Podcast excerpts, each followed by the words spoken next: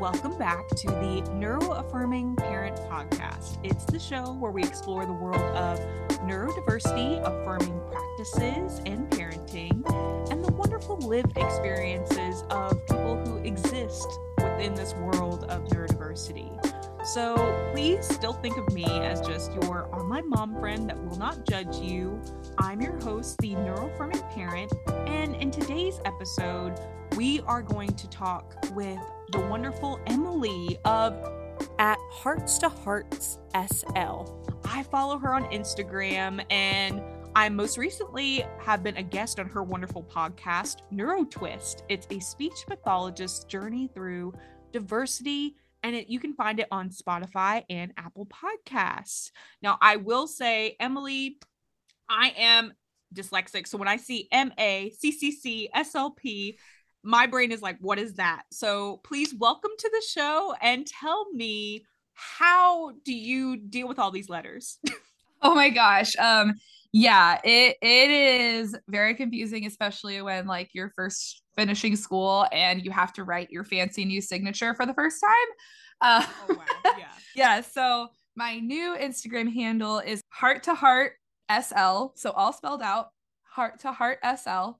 Um, and that's the name of my uh, business that I'm launching. Yeah. Uh, so MA refers to Masters of Arts. I have a master's in um, Communication Sciences and Disorders, which is one of the uh, names that they give the degree for speech pathology. I think some programs call it like a master's in speech language pathology.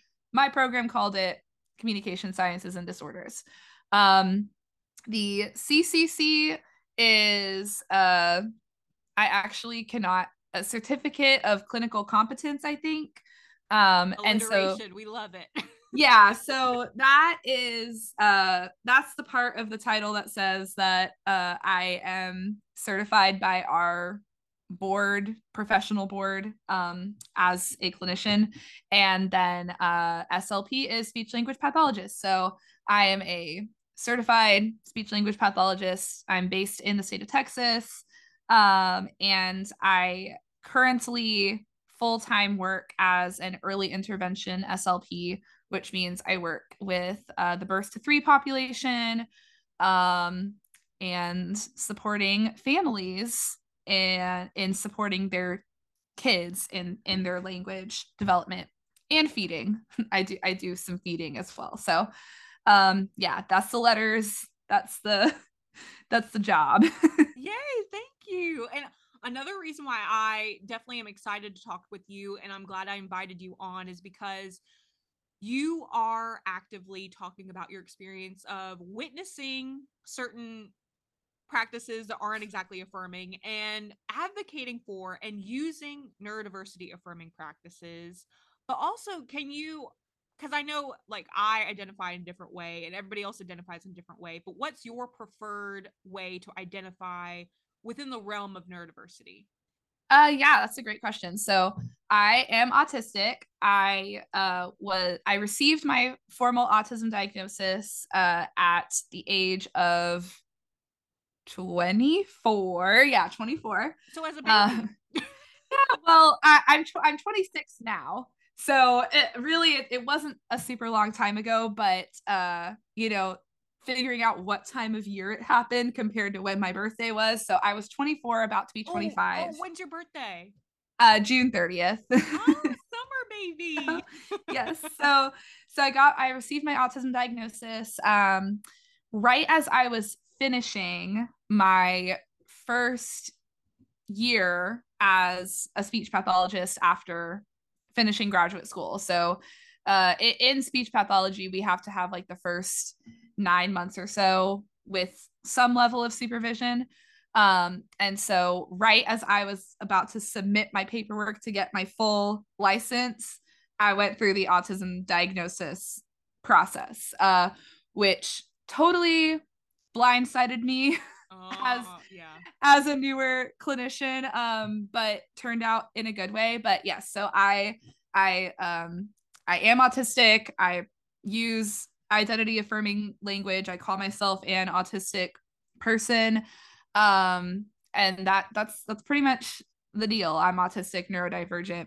Uh, either of those things are fine with me. yeah. And honestly, I want to say thank you so much because I, I feel like it's easy if you got that diagnosis and you could have, like, you know, abandoned that career altogether and be like, listen, this is not for me. Let me do something else. But I want to empower neurodivergent people, especially late diagnosed neurodivergent people, to see the value of their lived experience, the value of their perspective, and how much we need more neurodivergent adults and that experience in every single one of these fields whether it be you know the social justice world the medical mm-hmm. model education model parenting i yeah you know i don't care how we do it but we need to like break through this wall yeah it was you know getting that diagnosis at the time that i did there was a bunch of stuff kind of yeah, at the time that I got my diagnosis, there was a bunch of stuff kind of coming together all at once. And I had so many thoughts about it. Uh, my first thought was there is absolutely no way I'm going to tell a single person that I got an autism diagnosis. At the time, I was still definitely in the like medical deficit based mindset um, and I certainly well, didn't my think. question to you would be like, when you were given this diagnosis, how was it framed? Was it like this is going to help you personally, or was it kind of like this is going to help you? Because I know, like, when I, I haven't really had like a, a official breakdown, but I've reached points in workplaces where I'm like, I can't do this. Like, I'm not functioning. I need help and you know you have to go through the FMLA paperwork and like you get work mm-hmm. excuses mm-hmm but I feel like some workplaces are like, hey, you need to get a diagnosis before we can give you any cr- valid accommodations. Or so, what was your at that point? What was your mind frame of like, how could you use this diagnosis? Yeah, I think that that that question is such a such a good one because uh, I I will say just at the top, like before we go into any of the various things that we're going to touch on, that um, I, you know, I'm white. I am, you know, solidly like middle class. Um, I am very high masking, I would say, in a lot of situations, especially at work. I would say is, you know, do a lot of masking at work. Um, I am not the best representation for autism at all. I, I do not consider myself to be a representative of autism in any way. Um, I I am only a representative of myself, and I always am trying to you know keep that in my mind when I talk about these experiences. That like I not only did I have like the privilege of being able to get a formal diagnosis and didn't you know lose all my savings um the the fact that you know getting a having the option of like I can either get a diagnosis or not get a diagnosis and kind of have the same outcome either way is also I think a privilege of like presenting the way that I do.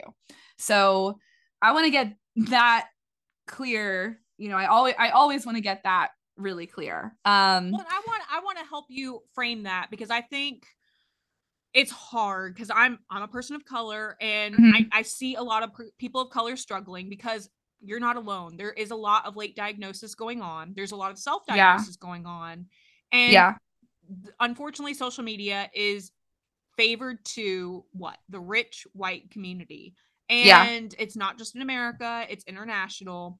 For sure, and I would say that you doing this work and being it's humility. You are embracing and you're taking accountability and you're not, you know, be like, oh, I have privilege. Thanks. You're just like, you're acknowledging that privilege. and you use your platform. I've seen you to amplify other accounts. And you are the perfect person to help implement diversity. So you acknowledging that, I mean, I wish organizations could understand. And like we've talked about this, it's like obviously, you know, your poster child for what you think autism is, that has to go out the window. We yeah. have to expand our brain and understand not just the hereditary component, but the wide range of not just humans, not just skin color, not just brains. And and the facts are no, you can't just because people are getting late diagnosed doesn't mean that it happened to you later in life. It didn't, mm-hmm. you know, and that's why I love asking you these questions and you having the comfort and the ability to articulate your experience as an adult because you have the autonomy now and the knowledge now. But I think we need to highlight that this has always been your experience. You just have the words now to yeah. about it. Yeah. So and that was something I was going to touch on too that when the diagnosis came about for me, it was after I accepted it and and I, will I'll get into this a little bit more in a moment because I think it's an, an important you know context. I feel like the the process of like how it came about for me, but uh, I I had kind of a, a weird type of imposter syndrome, I guess, after getting the diagnosis and wondering, like, is this something that I should even talk about openly and even attempt to incorporate as a clinician? Because I don't have the same experiences as the kids that I work with necessarily. And I would never want to you know, I, I don't want to seem, I guess, like a liar, you know? So I don't personally, for example, talk a whole lot about I try to platform other people to talk about ABA is what I'll say because I I didn't go through any therapy related to being autistic as a child. I did go through therapy later on in my adolescence, but it had nothing to do with being autistic. Well, um, can I empower you to talk? I don't think you have to talk about ABA, but I think you do have the experience, especially going through education, where you because the, the root of ABA is behaviorism, and right. the root before that is materialism and physicalism, which is sadly ingrained into a lot of the systems that we live in. It and for sure is. Yeah. I think you can say, like, hey, I don't feel comfortable talking about ABA, but this is what I've witnessed of how you know, I don't use behaviorist practices or yeah, this didn't work for me. I and I will, a lot of people say it worked for them. yeah. And I will say it too. I mean, like to that point, it is really, really ingrained in the educational system. And I do remember um what I now know to be behaviorism being incorporated into my classes as like a young child. And oh, because so tell me, what what do you remember? Okay, here's like the biggest one that I've been talking about lately that I remember a whole lot is the the clip chart. Oh like yes, the, please. Let's talk. Yeah. Yeah. Okay. Go, so go. and for me, for me, I I to even now I'm like a big rule follower, and so I uh i that's just something that i always prioritized as a kid was you know i'm a people pleaser and i'm a rule follower. Like if you tell me what i am supposed to do i will do it. Yeah. and so the just the mere thought of moving down from green on the clip chart was like paralyzing to me as a student. Were and you ever moved down from green? I was, and those memories, and it only happened maybe like two times. Do you have an example? Like, do you remember like one that like seared into your brain? Yes, yes, because the only times I was ever moved down were due to other people. and then I have my autistic justice sensitivity um that like uh, that made it stick in my brain a lot. So there was one time that I was in class with my I don't know, I was sitting with with some friends, I guess. Um and we were doing like a craft. I think we were doing like a Valentine's Day craft and this I, I re- telling this story like I have literally such a specific detailed memory of this happening. Um one of the stickers that we had on our craft was like a swan that had its two heads going together to make like a love heart, you know?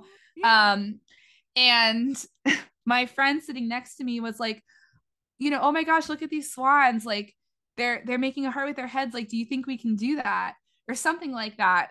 The point of the story is is that she like made me turn to face her so that we could like put our heads together like we were trying to be swans making a heart. Mm. And I'm trying to remember what the exact rule was that was broken in that moment and I don't know. The only thing I can guess is that either we were talking when we weren't supposed to, which thinking back is a little confusing because we were doing like a craft with, you know, the whole class was, you know, doing art and that definitely seems like talking would have been fine at that moment. Um or we were turning in our desks and as we know like the yeah the good listening kind of sitting in your desk model is like sitting forward in the desk. So that's I remember getting yelled at by the teacher and my clip got moved out. And all I could think of in that moment was like, I didn't even want to do that. Like I, I was not involved in you were trying to be at all.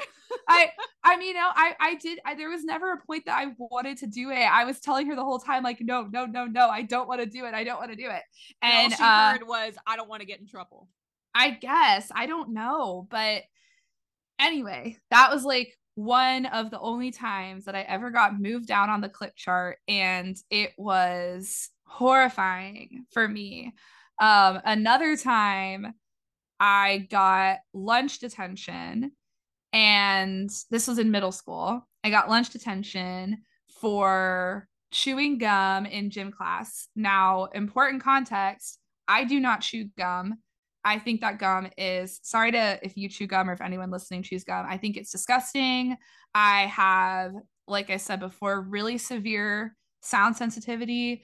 Um, I still identify with having a condition called misophonia, which is just like the most extreme type of sound sensitivity. And a lot of it is related to mouth noises. And so gum is one of those things I just cannot stand. And so I don't chew it. And I pretty much if I see someone chewing gum, can't even like red look flag, at them. Red flag. Like I cannot, I can't, I cannot make eye contact basically with the person who is chewing gum unless, unless I'm at work, you know, unless I'm like highly masking and at work. But otherwise, I I just don't do it, and I never have. Um, and so I knew that it wasn't me. And I remember sitting at the lunch detention table and the monitor comes over and was like Emily, what are you doing here? Like, what, what is, because I'd mm-hmm. never been to lunch detention. Everybody knew me as like a very good kid. And I was, and I was crying. I was like, I don't know. They said I was chewing gum, but there's no way that that was me. I don't chew gum. And uh, she sent me back to my, you know, lunch table um, because she knew that it couldn't have been me. It turned out it was a different student who also had long blonde curly hair, and they just wrote down the wrong name. Um, they just mixed us up in their head. And so, yeah, those were like the two times that I and ever. Did anybody got... like come to you and like apologize? I, I actually think my gym teacher did apologize because uh I mean it was uh, and not not to you know sound dramatic but like it was traumatic for me because i again like people pleaser rule follower and the behaviorism of I, I don't think it's controversial to say that behaviorism is traumatizing for pretty much everyone involved in it. And well, and I'd argue there's a lot of people that have seen the different side of behaviorism that say it's a part of an institutionalized system where the teacher becomes the reinforcer for that behaviorism. Yeah. And so and I would even say like yeah, like that's the problem is like when you're telling me the story, I'm thinking of the perspective of the teacher too because I know what it is. I know like the teacher probably saw something out of the corner of their eye. Their brain filled that gap of what they didn't see. They have that insecurity of, oh no, I was supposed to be witnessing this. I was busy doing something else. I'm going to get in trouble. So this kid needs to get in trouble before I do. Mm, yeah. Yeah, I mean it's a it's a system that doesn't serve anybody really and even like telling those stories that probably would seem small to a lot of people, it's like making my heart race like thinking about it because it still just sticks so strongly in my mind and uh Well, yeah, I yeah. have a problem because a lot of people, you know, when I say I'm dyslexic, they assume like, well, I'm I'm glad people are learning that, you know, my short-term memory is not great, but my long-term memory is really good. And with my gifted neurotype 2, like it like you're right. Like I smell the room, I picture the environment. I remember going back to the time, and I have an episodic memory. So it's not that it plays like a, a video. I can't like snapshot it, but it's like a moving GIF almost of the what I remember. And yeah. it's funny because I'm so glad your generation is talking about clip charts and the trauma because I remember when they started getting implemented in school and I thought this is stupid. This is silly. Yeah. Like, why do teachers need this? But I remember, I feel like it was an accommodation for the teacher because I remember the beginnings of it before they brought in these like fancy charts where like the teacher had to remember not just the curriculum, not just the work for the day, but they had to remember. And it's also because we had bigger class sizes. I remember I saw the change, um, and it had to be like 2001, 2002 era um, because it went from like smaller classrooms to consolidated where there was like almost like 23 kids to a class 30 like pushing it and the teachers were overwhelmed and so this behaviorism was brought in as accommodation for them and yeah. i remember like i liked the fact that i could see my name and i could learn mm. and it was accommodation for me because then i didn't have to remember everybody's name i could just look at the clip chart and remember their name and yeah. also i did like the fact that if I saw somebody was on red, I was going to be nicer to them. Mm. And I don't hmm. think that was the original goal of it. Obviously, it was supposed to be like, oh, shame this person and tell them to do better. But for me, being neurodivergent, I was like, no, I'm going to show that person more empathy. I'm going to be kinder to that person. And I didn't understand how teachers didn't see it that way because the teacher felt more entitled to single out that person. And when you go from like what is it like most of the charts go from like green like a traffic light good. Yeah yellow yeah. was like you're in between you have a chance to by the end of the day to earn back that green card but red was like uh-uh red flag you're getting a call home you're getting a note home you're probably getting beat when you get home. If you're not getting beat at home you're going to the principal's office to get beat there. And it was just like this fear tactic of which is ironic because for me learning about explicit education yes kids need that explicit model to understand the consequences that come but it shouldn't be compliance based it should be uh, just like neurodiversity more of a spectrum to understand. So it's interesting to me that we can't see behaviorism as an opportunity to learn about emotions. Or yeah. why wouldn't you have like a thermometer? Why wouldn't you have kids give autonomy and if they're not feeling okay that day or if they need help grab their name, stick it on a thermometer, and be like, hey, I'm not feeling good. I need more help versus assuming that that kid is bad, they have problems, and that they need more punishment. Right. Because, and I, I honestly, I'm glad a lot of parents are learning about etymology and the words and what they mean because discipline is based in education punishment is more punitive and compliance and I mean, yeah, we have to be honest. Like, it's traumatic to think about the paddle in school or right all these things that you know a lot of our generation either experienced at the tail end or it was phased out and we kind of saw the vacuum that was created of what didn't work in between yeah and so tell me how did it make you feel once you got your diagnosis of looking back in retrospect?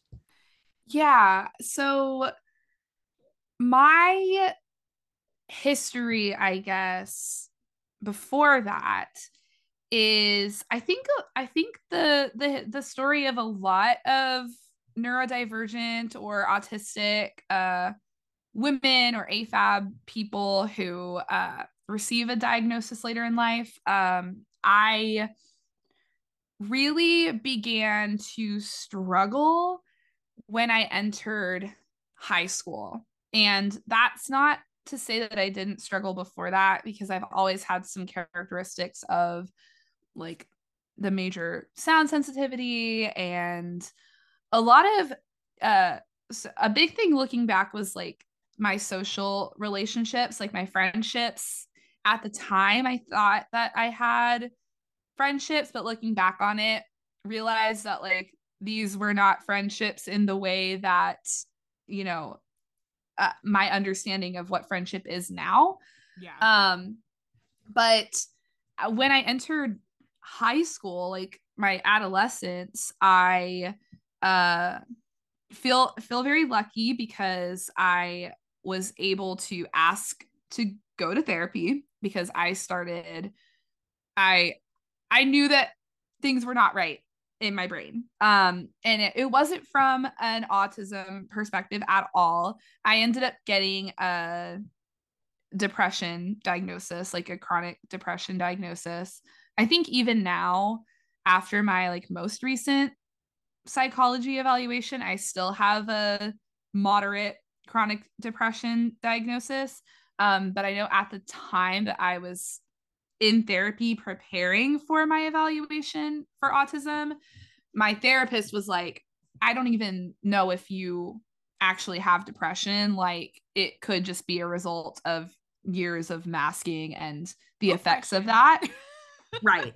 So, so that was kind of like my my history there was like i was diagnosed with depression i was diagnosed with anxiety um like a general like mood disorder. I was on medication for many years that in retrospect realized wasn't uh fit for my neurotype.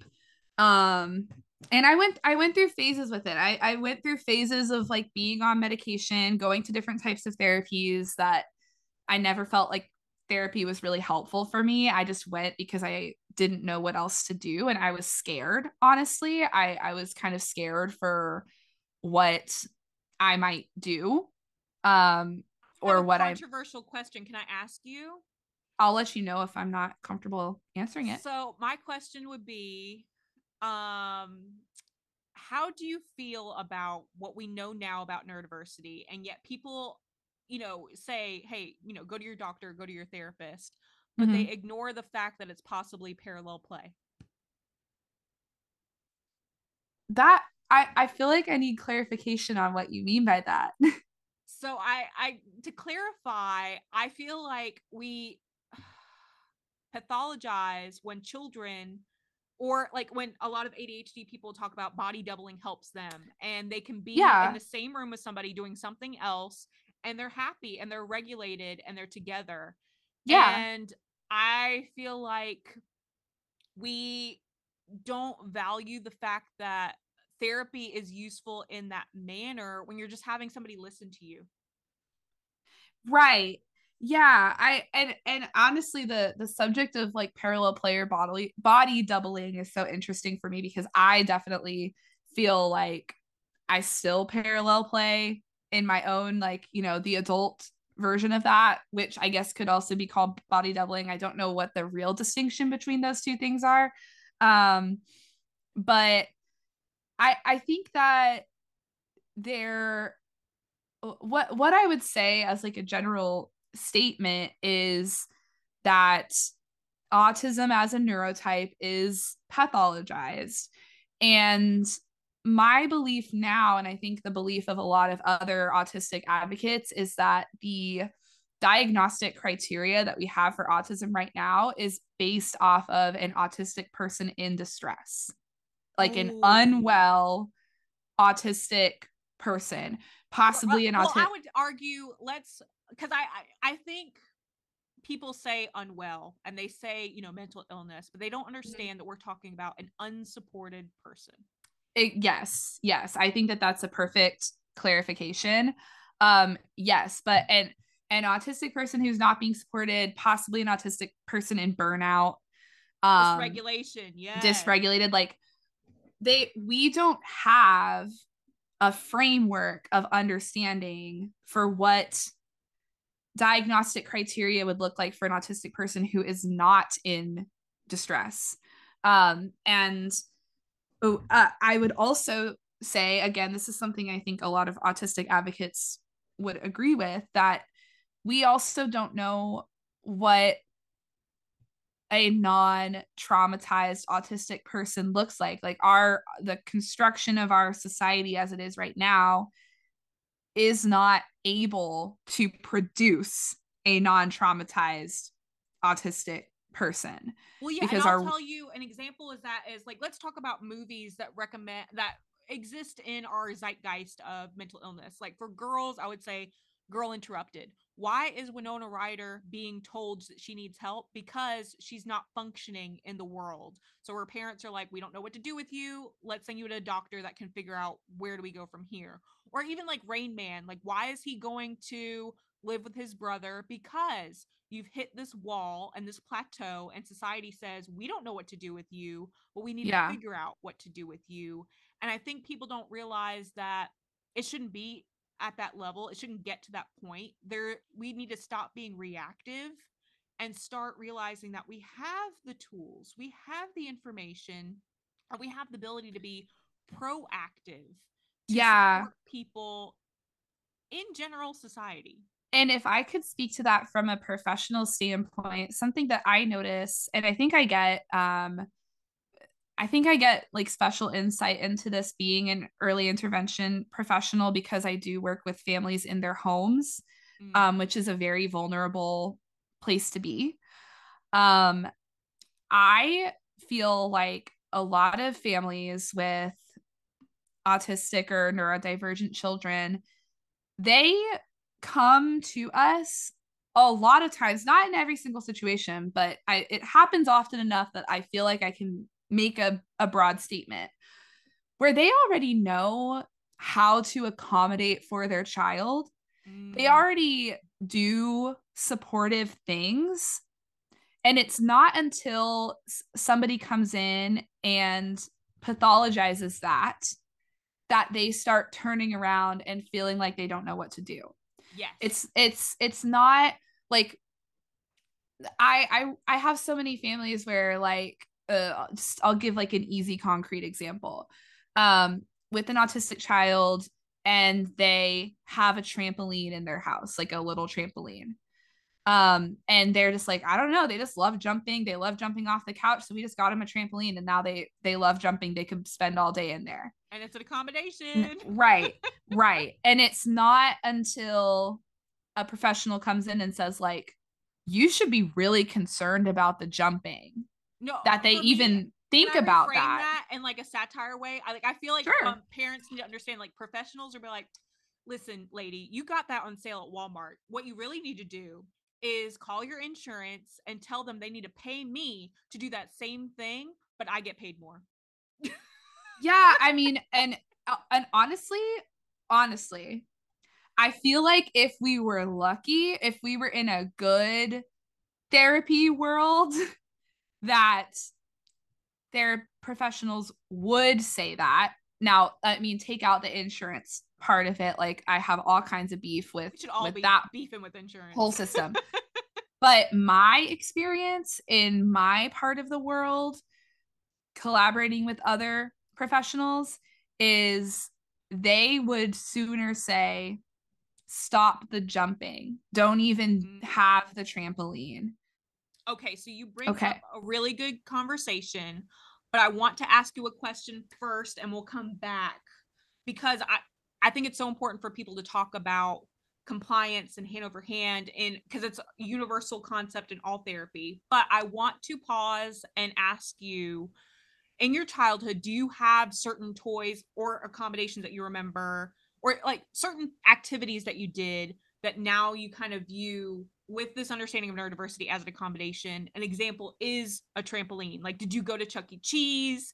Did you go Chuck Chucky Chucky Chuck E. Cheese was banned in my childhood. I remember my mom uh and she'll she's probably gonna hear this and she's gonna be nodding along that I think we went there for like my first birthday and my mom was like never again. She hated it.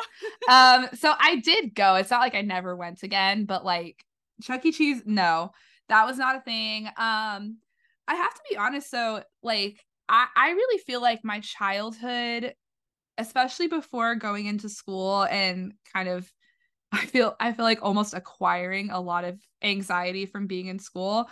Um, I was raised in a community of people who were just like really just very accepting of anything, you know? So um I was truly I feel like raised by a village and feel very lucky for that.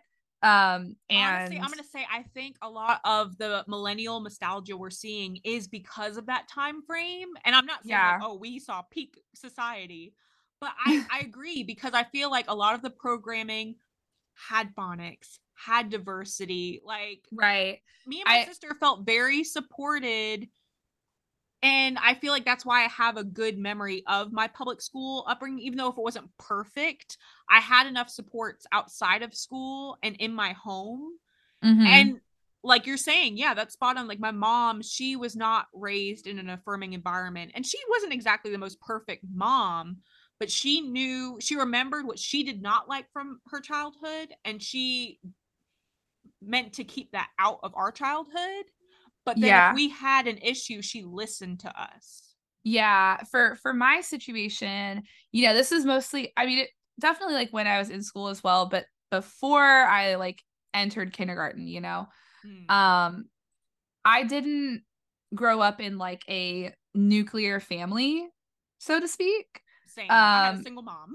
yeah, so and so I had a lot of other adult influences on my life and the adults that I had in my life were all just a very it's, it's a very diverse group of people in pretty much every sense yeah. and they like whatever i was doing as long as i was like physically healthy i guess um which is not to say anything about like families who have kids that are not physically healthy um so want to put that out there but pretty much as long as i was safe um Well, let's, any let's talk about this. Like, I think we have a different upbringing idea of what healthy looks like.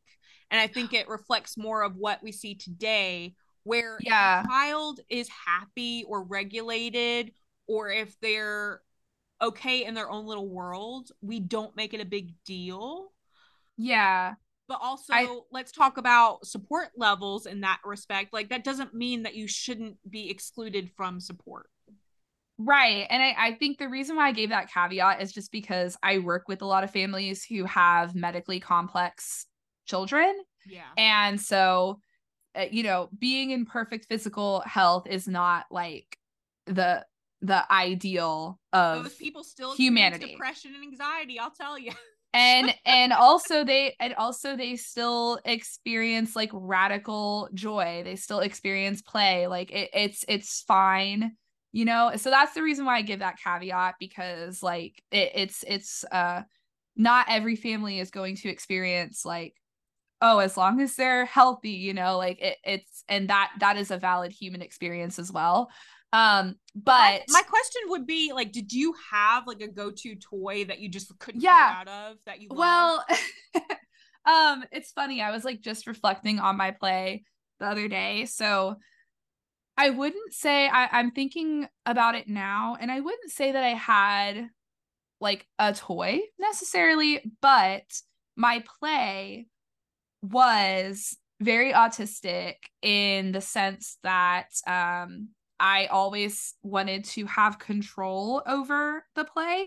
So I would do like a lot of adults would look at me and see like, oh, she is doing pretend play with her Barbies. oh, I was oh. not doing pretend play with my Barbies. I was setting up scenarios, setting up scripts, and then sometimes doing like that classic autistic girl thing of like I set up a scene and then I take it down, you know? Um, but oftentimes it was like if I'm playing with my sibling, I am telling them this is what you're gonna do, and then this is what I'm gonna do. Um, one of my favorite uh games to play when I was really little was uh movie theater with my stuffed animals. And I would it was basically just a fancy way to line up my toys. Um, where I would line up this is what I would do. I would cut out little pieces of paper into tickets, put them in a bowl, walk all of my stuffed animals to the bowl, pick up the ticket, sit them down on the couch, and then repeat, repeat, repeat with all my stuffed animals until they're all sitting on the couch. And then I would watch a movie with them. Um, and so that to me, to me, that's just like lining up my and toys. Question, but do you still do that as a therapist? Because I feel like a lot of the speech therapy that's good, like does that where like all you do is just add narration. Yeah. And- yeah. So my my therapy uh so my my I do caregiver coaching as a therapy model. So I don't uh, I I try to not do like one-on-one play with kids very much in my therapy because I'm trying to empower the caregivers to you know help influence progress and yes, development in their child. Yes. Um but I I don't remember who said this first, but it really resonated with me, but I really see myself when I am like playing as a play partner rather mm-hmm. than a play director. Now when I was a kid as facilitator. Play facilitator for sure. Ooh. Um I I think one of my favorite things about playing is um and I really really try to pass this idea along to parents and keep it at the front of my mind because I'm definitely still I, am a lot more like if I see a toy, I want to know the correct way to play with it. I want to like follow the directions, you know? So like I I don't I have I, I'm not super creative in that way. So one of my favorite things about playing with kids is I love to get ideas from them. And I'm a lot more conscious of it now. Like when I was little, I probably would not have been on board with that. But now as an as an adult, um my that's part of one of my favorite things about doing therapy is like I might show them a new idea with a toy, but they have just as equal power in that uh dynamic to also share an idea with me.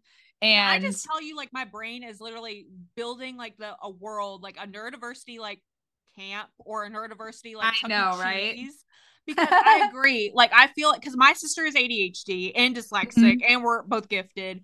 But mm-hmm. yeah, like what you're talking about is like, yeah, from the outside it looked like, oh, these kids are playing. Like, no, like we were like we would use Polly Pockets to reenact Titanic. Like we would right.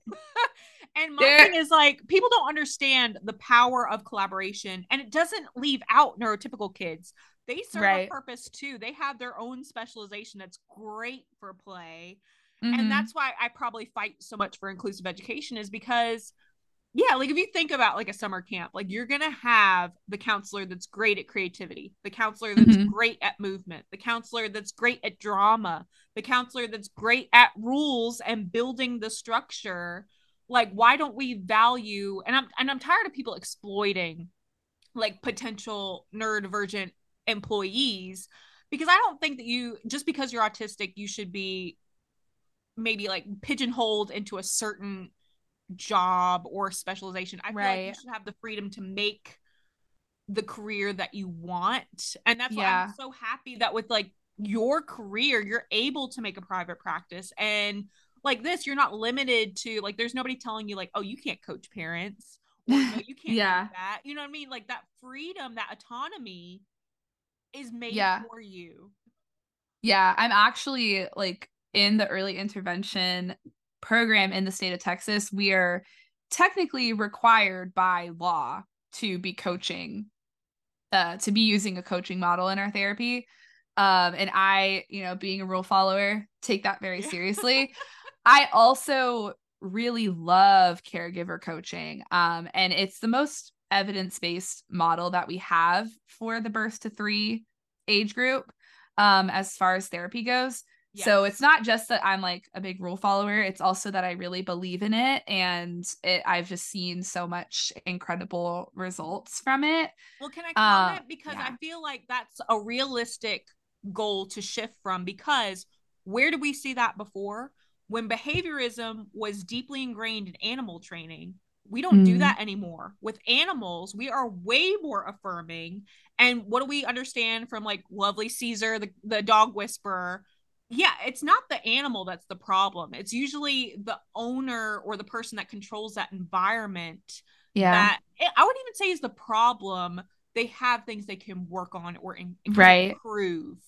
And Right. I feel like when it comes to parents, a lot of people confuse the idea of, hey, if my kid has is showing traits, I'm not taking them to somebody to fix my kid. I'm asking you for realistic goals, realistic information, evidence-based information on what can I do as a parent to better support my child. Right. And that's what I tell families too. I have kind of a spiel that I give to every single family that I start working with the first time I meet them. And part of the spiel is that I am not here to change anything fundamental about your child. I'm not here to fix your child because your child is not broken. Um, and my job as a therapist is not even really to like quote unquote get your child to talk it is to help your child to show up as their most authentic self Yes. and you know build communication within that. That's my priority at all times. So um for for sure and i think it goes back to that parents and caregivers know their children best. So many caregivers again already build in accommodations and things that they do at home and so i really try to be that person who is like all those things that you're doing like all of that knowledge that you have on your child like you can continue using that. Like you don't have to I, I am not here to change anything really fundamental about your household dynamic either because we're we're figuring out what works for you. And i think that unfortunately um when the therapy like medical model kind of comes onto the scene it, really I, I mean i don't know if there's really much more i can i can say besides like we pathologize every single thing that we see like unfortunately my job title is speech language pathologist yeah. so of course like it implies Well, that a question. Like, what what kind of background did your education teach you for child development and kind of like the history of how your school understood speech development? Um, that's a good question. So, I mean, my program gave us information about like what language development looks like in kids. I don't really feel like I got a super holistic education on child development as a whole, Mm. which is unfortunate, but also like, you know, I could have taken extra courses about child development. Um, and I But also shouldn't they been made required to help? well, I get I guess the only the only justification that I would have for that is that speech pathology covers the lifespan. Yeah. And so if we had a whole class that was just on child development, I don't it wouldn't have been applicable to like every single person in that program. However, like yeah, I I mean I think that we need to have a better more holistic understanding of child development as SLPs who work in pediatrics. I also think that, you know, uh disability studies is also something that should be required um for anybody who goes into a therapy field and it is not yeah. um, I, I didn't even know that disability studies was a field until after I left school. I don't even think that the word disability was mentioned more than a handful of times in the entire time that I was in my master's program, which I think really uh, de emphasizes the fact that we as speech pathologists work with disabled people no matter the setting that we're in. And I don't I don't think that a big portion of SLPs really understand that. Like I don't think they really internalize what it means to work with disabled people and what it means to actually value the disabled experience and all of the advocacy work that has been done to get us up to this point even though we still have a lot of work to do in terms of inclusion and accommodations and and all of that um Yeah, I, I we can expand on that because I shared recently, like I have a personal family experience of institutionalization, and it's Mhm. because they're from New York, and New York has a long history of not exactly being affirming and kind of Right. being like the cornerstone for controversial therapies that Mhm. advertised as like, oh, this will fix your family member. Right. And I shared a story about like my mom went to a, a hospital and its original foundation was it was a hotel for nervousness. And mm. so it was literally people in like the early 1800s that were experiencing anxiety, probably because of the economy. Like people don't learn about like the 1819 panic and all these things. And you have immigrants coming from different countries. Like that's a traumatic move. right. And so what do they say? Well, come to this hotel, we'll help you. They weren't telling people, they were institutionalizing them and then transferring them to an asylum. And then essentially, you know, you hear about Britney Spears conservatorship. That's not new. That is something Right. very old practice of let me lock this person up, let me charge the family to take care of this person. And as long as the family pays, and if we take care of this, you know, patient, and we make it look like we're taking care of them, it doesn't actually matter what goes on in between. And I Mhm. know, uh, like, we've come a long way. We, you know, like the 1980 Act, like the 88 Act, we have to like celebrate that and champion that. But we still have a lot more to go. And I agree with you. Like, people need to stop assuming that, oh, like I'll never be disabled. Like, you yes. age is disabling. Yes. You lose certain skills, and society has to support us at any time if we lose that skill. Like car crashes are on the rise. Mhm. Our disability community is on the rise. Like COVID really impacted everybody and opened their eyes to realize that no, you can't really go anywhere today without realizing that somebody has been impacted by a disability in Right. one facet or another. Right, exactly. I say all the time that, uh, you know, speaking to other SLPs, like, not only are you as an SLP going to encounter disabled people, you as a human being are going to encounter disabled people. You as a human being are likely to become disabled in some way at some point. Like, it is something that impacts people regardless of any other demographic demographic right? That's the word. De- demographic. For some reason it sounded weird coming out.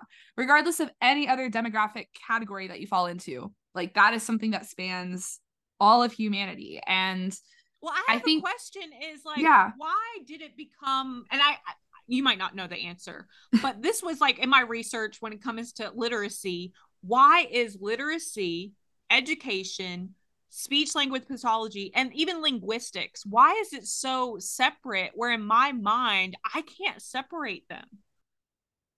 I don't I, I don't know if I can have an answer to that question. I I think that um if if I did have an answer to that question, it would be that we still have a really curative perspective Mm. on pretty much anything that doesn't fit the mold of like what works best in our educational new system. question, new question. How do you Yeah. feel about Biden being the first openly president with a stutter? And it Oh. cured. And he still Yeah. stutters to this day. And like we even have in Congress, we have a lot of disabled people in Congress and they get mocked. And like I my Yeah. heart breaks. I'm like, how these are these are humans. Why are you Yeah. that should be off limits to me? Well, I, I mean, I agree with that. Actually, so in my earlier career, like finishing up graduate school, um, stuttering was actually like my first passion. And so I was definitely like very uh it was very impactful to see Biden talk about, you know, ha- be having a stutter, like being a person who stutters. Um and so it was really influential like at the time of the election for me because at that time i was doing my research on um bidialectalism and the impact that it has on stuttering and fluency so it was it was something that was definitely very very at the front of my mind at the time. Um but yeah there's just there's a lot of misconceptions i will say about stuttering and whether uh, like what it says about your intellect unfortunately it to the misinformation with neurodiversity and trauma uh, because yes. it's so intertwined and it's so individual and it's so complex. You can't boil it down to a post or an infographic. Right. No, you Like, can't. It's nuanced. yeah.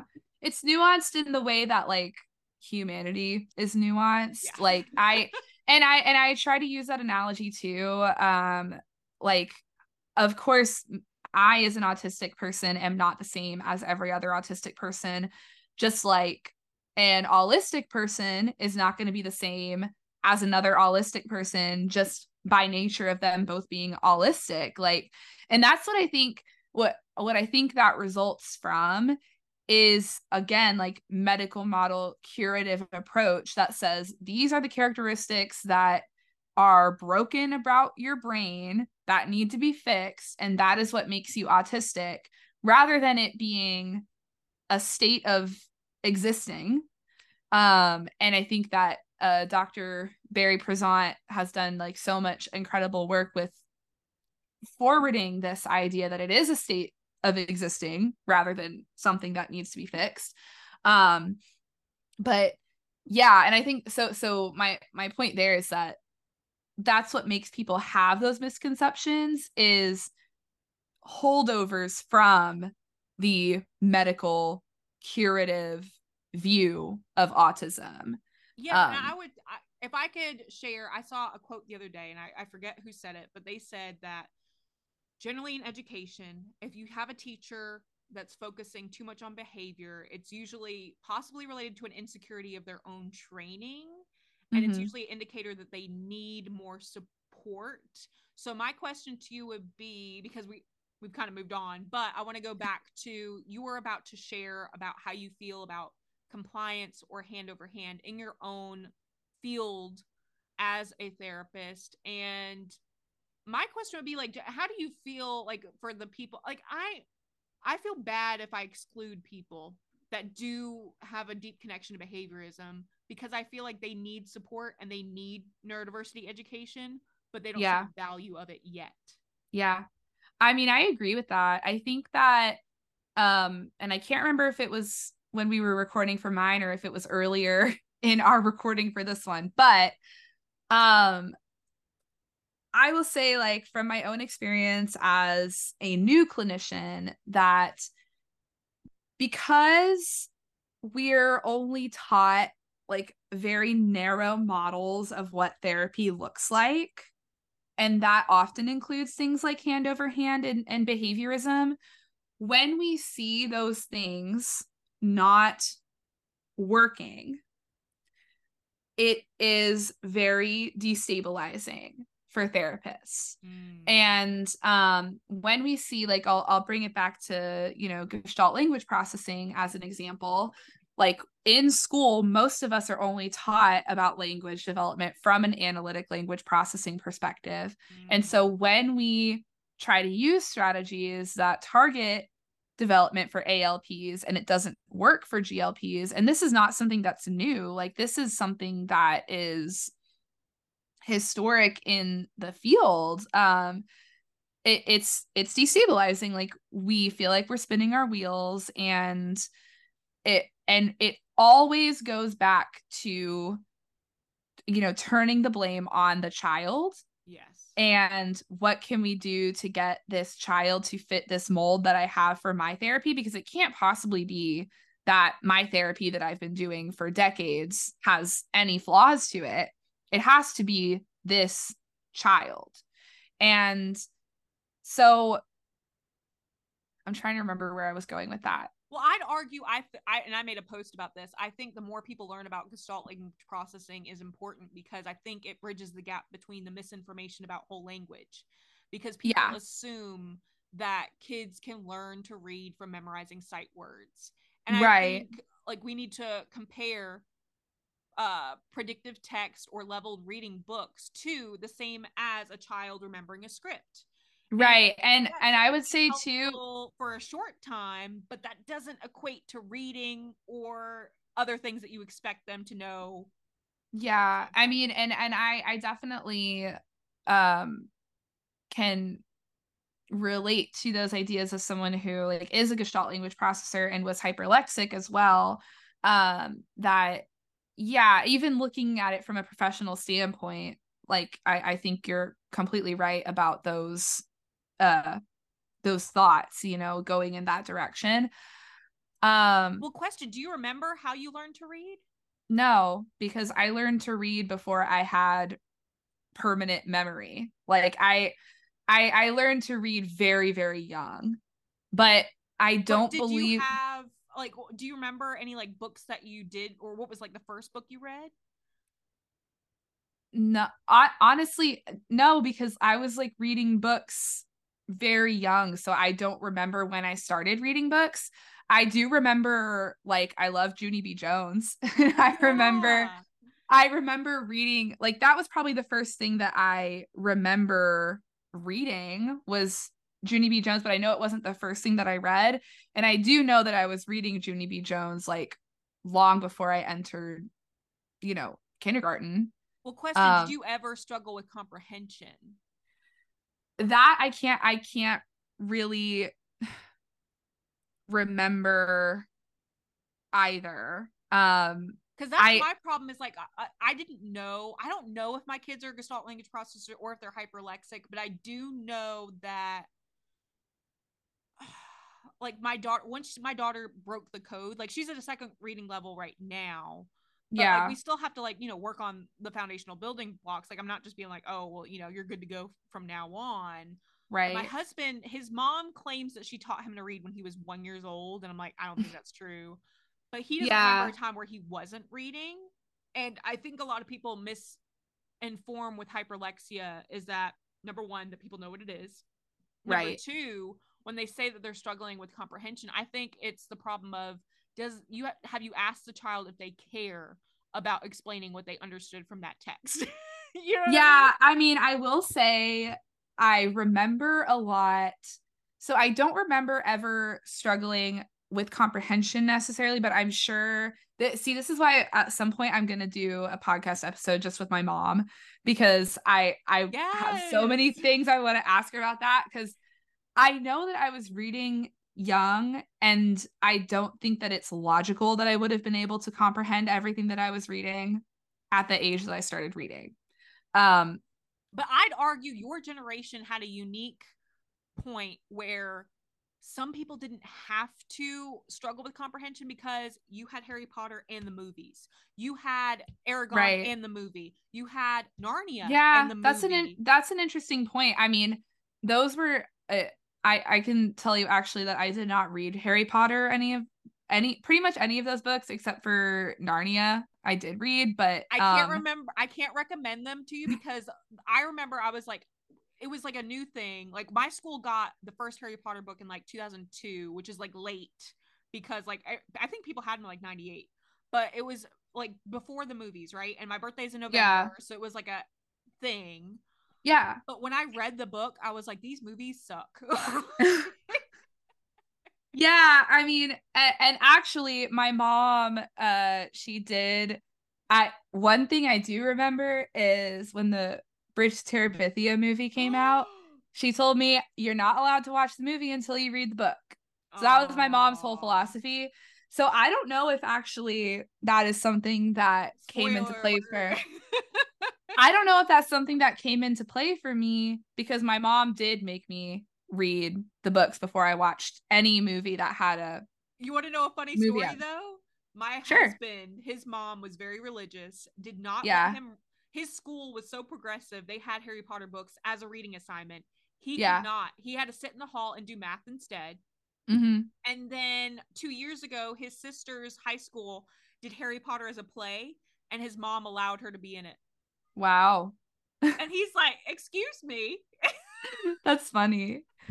Yeah, it's um with the reading stuff, I feel like I want to ask my mom more about the reading stuff. Um, but yeah, I I think that it, uh, you know, we were talking before about like sight words and stuff and like that I do know that that is an ish issue is like the the learning like, okay.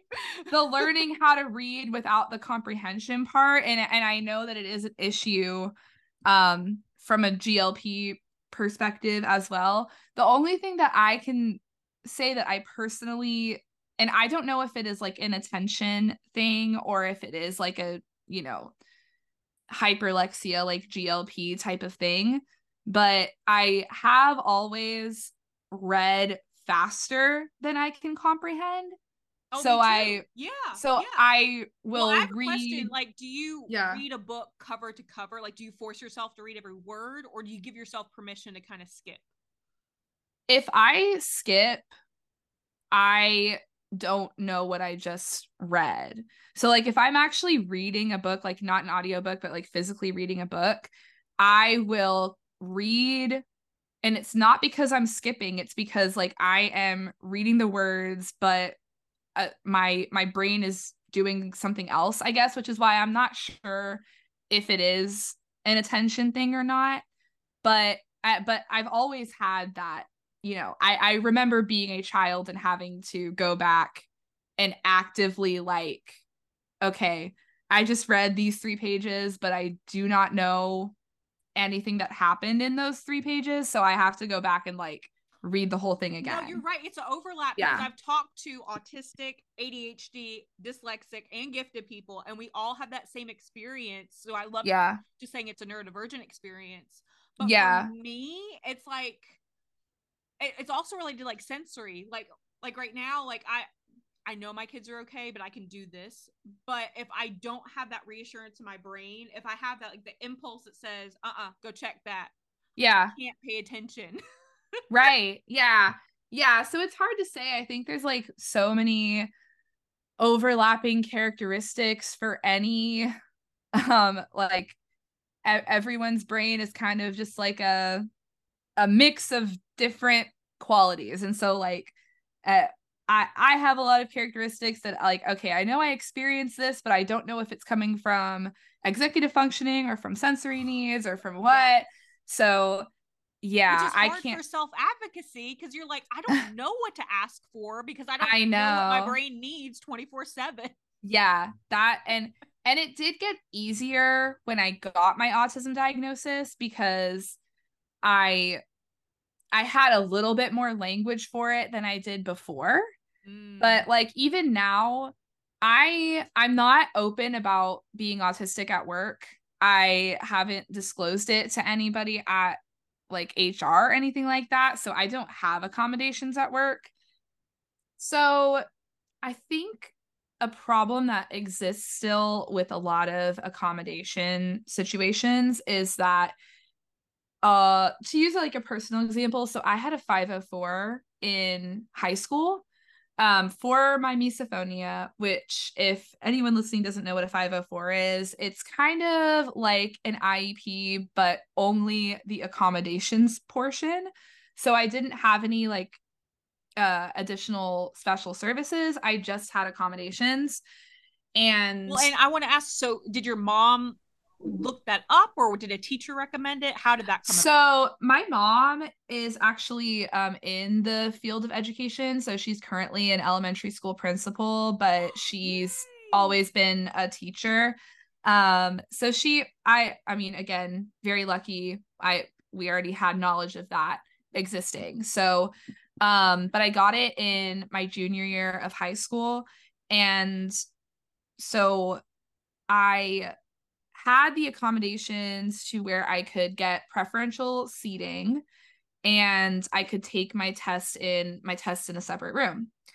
The problem is that you as the person who needs accommodation have to ask for it every single time the need for that accommodation comes up. It's not just like okay, I get up and I walk to the other room to take my test, like I have to remind the teacher hey i need to take my test in the other room.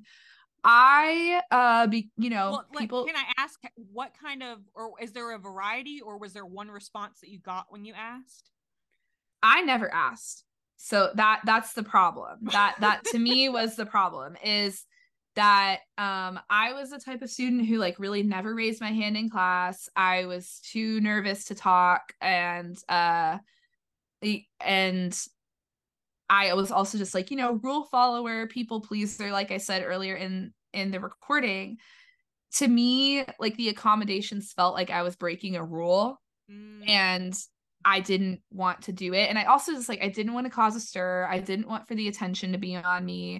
Um i had one class where i used the accommodations and it was just because that was the only teacher that was one of two teachers that showed up to my 504 meeting where we were talking about the accommodations. Mm. and my other teacher so that was my english teacher who i actually used the accommodations with. And then my theater teacher. Uh i didn't really need accommodations in that class because we didn't sit at traditional desks. We didn't have tests. Like it was not it, i didn't it, it, it was not a class that was like distressing for me. Yeah. So anyway um and I think that that problem persists. So I just had an episode on with a disabled speech pathologist, Angie Evanich, who is incredible.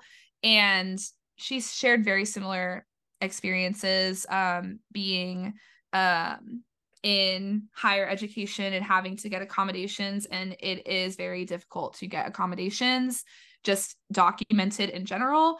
And then it's also difficult, again, to actually have the accommodations because you have to tell every single one of your professors that you have these accommodations. And then you also have to remind them when you need to use the accommodation. And there are certain like you described stigmas against using accommodations because if we give it to one person then we have to give it to everybody.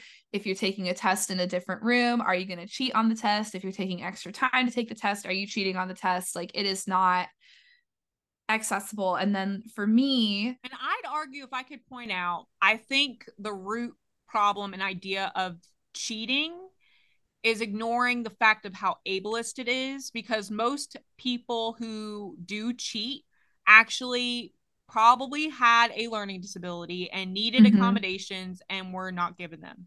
Right. I mean it, yeah it's everything is always way more complex than like you uh, you know you either cheated or you didn't right? But my um, problem is, is like if you see a child that's cheating why wouldn't that prompt a meeting? I yeah yeah absolutely. Like the i i don't i i don't know i can't speak for every single person of course but like i don't think that most people cheat just because like they want to. Yeah like i and this is all i'll use you know it is much more societally accepted and efficient to speak than it is to use AAC or like another form of communication. Even though I, as a speech pathologist, value every form of communication and promote every form of communication that I can and want everyone to have access to the communication modality that works for them. And some people are not going to be speaking in their lives. It is still like if you can talk, that is more valued by society. When I argue. I don't even think it's valued. If I, not to be depressing, but I think it's easier to exclude people when they don't speak. oh, way. absolutely, one hundred percent. And kind of in that same way, like when I took a test and I know all of the answers because I learned it that is easier and way more efficient than having to look at someone else's paper or like sneak a you know cheat sheet under my desk or something like that mm. like i mm. don't think that most people are would cheat on a test because it like they just want to it is easier to have it in your head and so my my point in saying that is like yeah it should be prompting some additional support rather than punishment because why does that person feel like they need to cheat? What is what is making it difficult for them to have that information uh, to learn that information? Because what is a test? It's supposed to be showing what you've learned now i don't think that that's always true i think that a lot of in a lot of cases tests are just like what did you memorize and like No, I agree. And I memorization ask, like, is not a is not a good tool for learning all the time either. So well, question: yeah. When did you feel the most confident in your learning in school? Was it during a standardized test, or like a classroom no. test, or during like a project?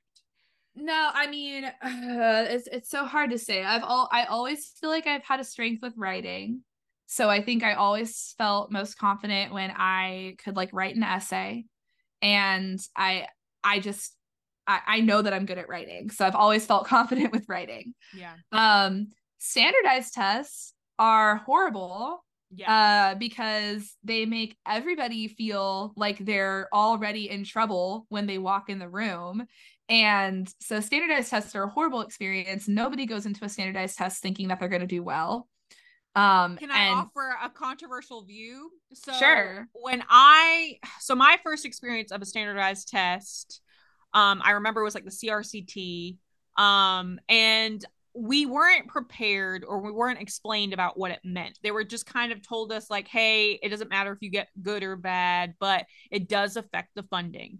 And for me, just like you were talking about earlier, like rule follower, like I'm not just mm-hmm. a rule follower. I see it as a game that I can win. And for me, trying my best isn't like, oh, let me do my best. So, like, my mommy loves me. Like, my mom did not care about education because she had a terrible education. She just wanted me to do my best. And for me, my giftedness and my perfectionism comes from like an internal want to see how good I can be. Yeah. And so it's funny to look at my scores today because I was off the charts but these schools did not understand what intelligence was.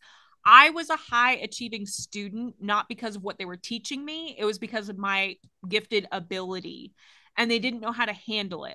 And my problem with standardized tests and using it for funding is because you are unknowingly prioritizing your gifted students as the guaranteed breadwinner for that school. And that's why these yeah. schools look for gifted education students. If you market them and say, oh, neurodivergent kids are really intelligent, they're going to look for neurodivergent kids as a guaranteed way to get that funding.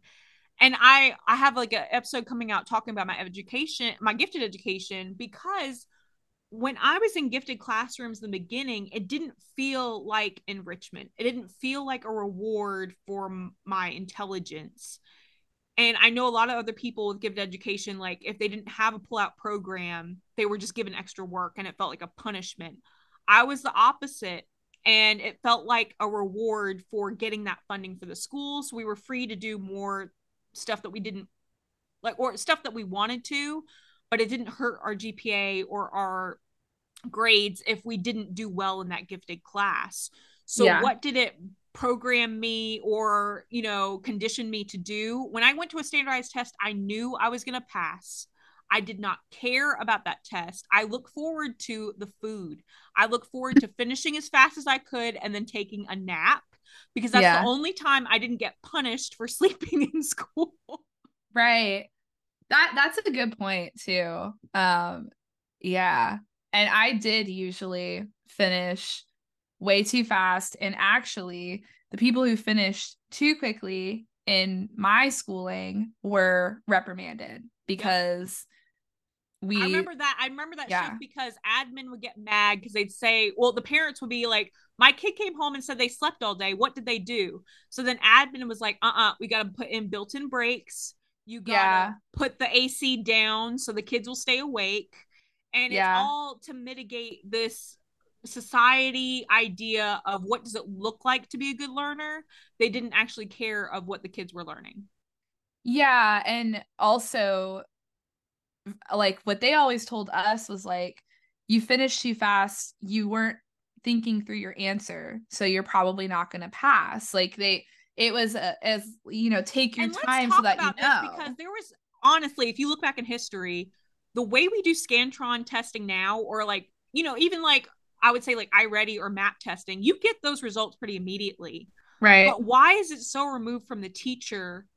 And it's interesting to me how we've made an industry of testing itself and mm-hmm. then we mm-hmm. wonder why it's hard to remove it. And it's like because we've propped it up. Oh yeah. I mean, oh man. You know what? You probably should have my mom on your podcast because she would go off about this. So maybe I should link y'all up because Yeah, and she needs she to write a would book probably- too because like she has Oh. insight. she knows that she needs to write a book.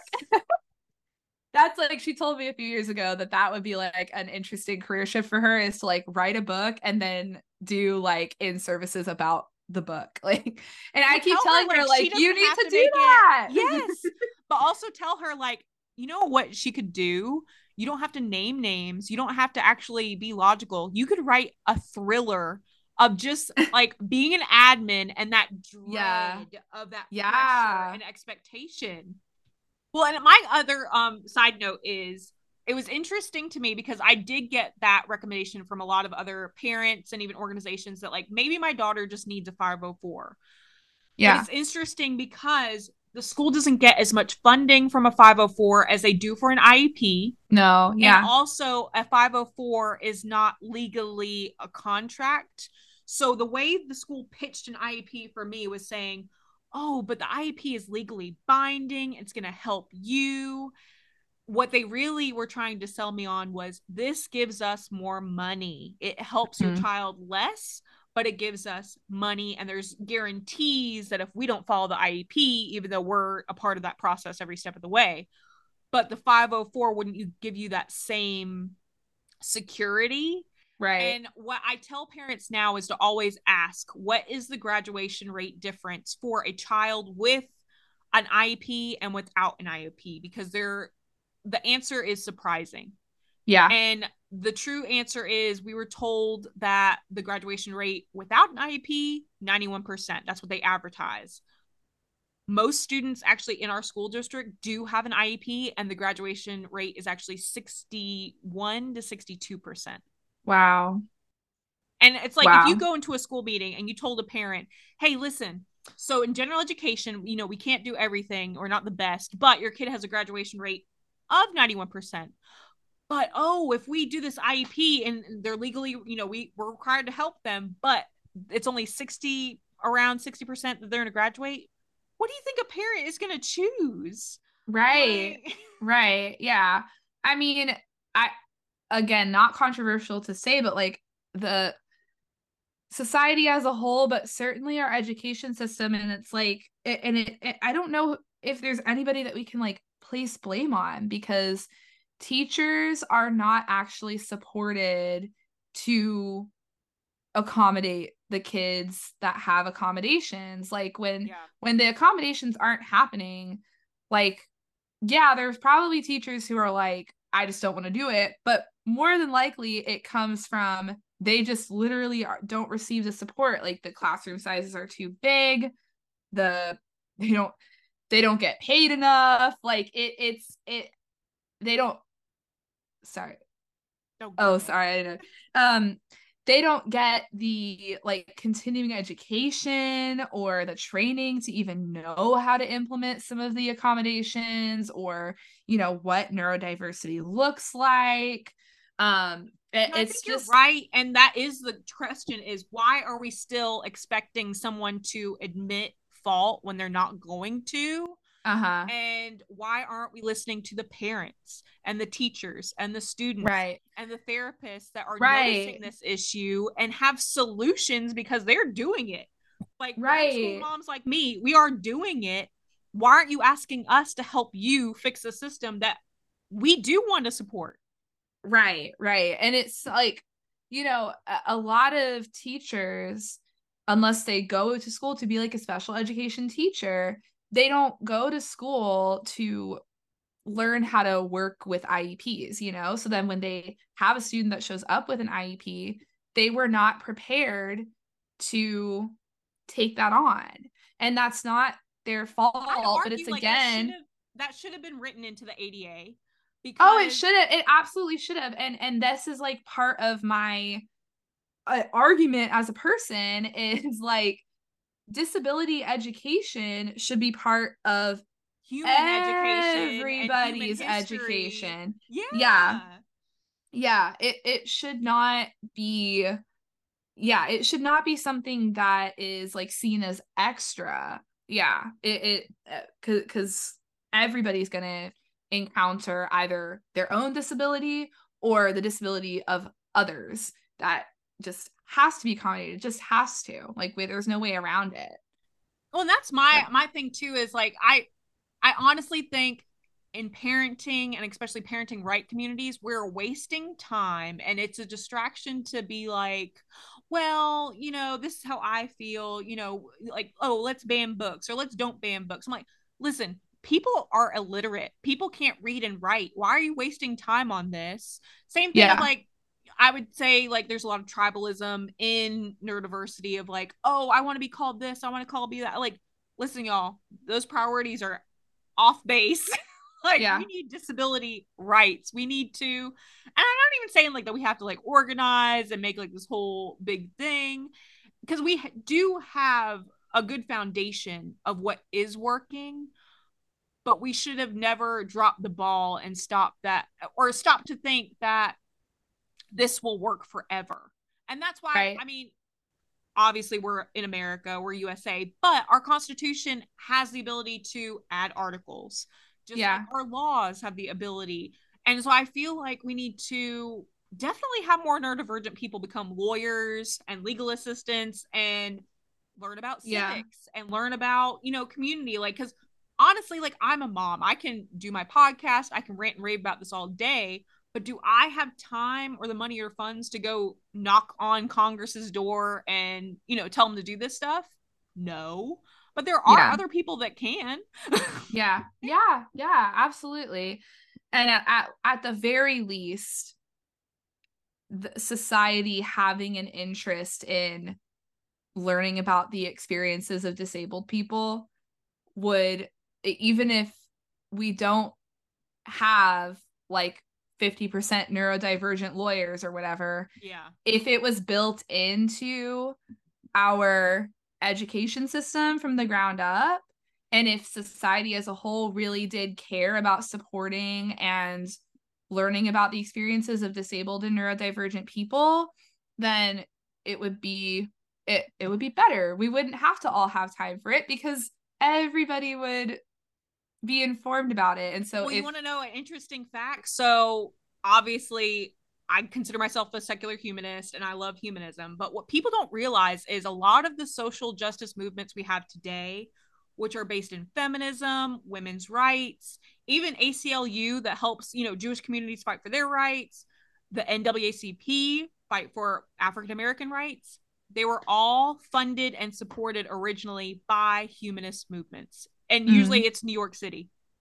Yeah and I don't think people talk about that. Like I'm I'm really mad at the movie Oppenheimer, and I I'm probably not going to see it because Oppenheimer went to a school in New York that is known for secular humanism, and mm-hmm. it was mm-hmm. founded by a Jewish man that was also a German immigrant, and he rejected his Jewish ideology not because he didn't believe in it, but because he didn't feel like he could help people just by being a rabbi.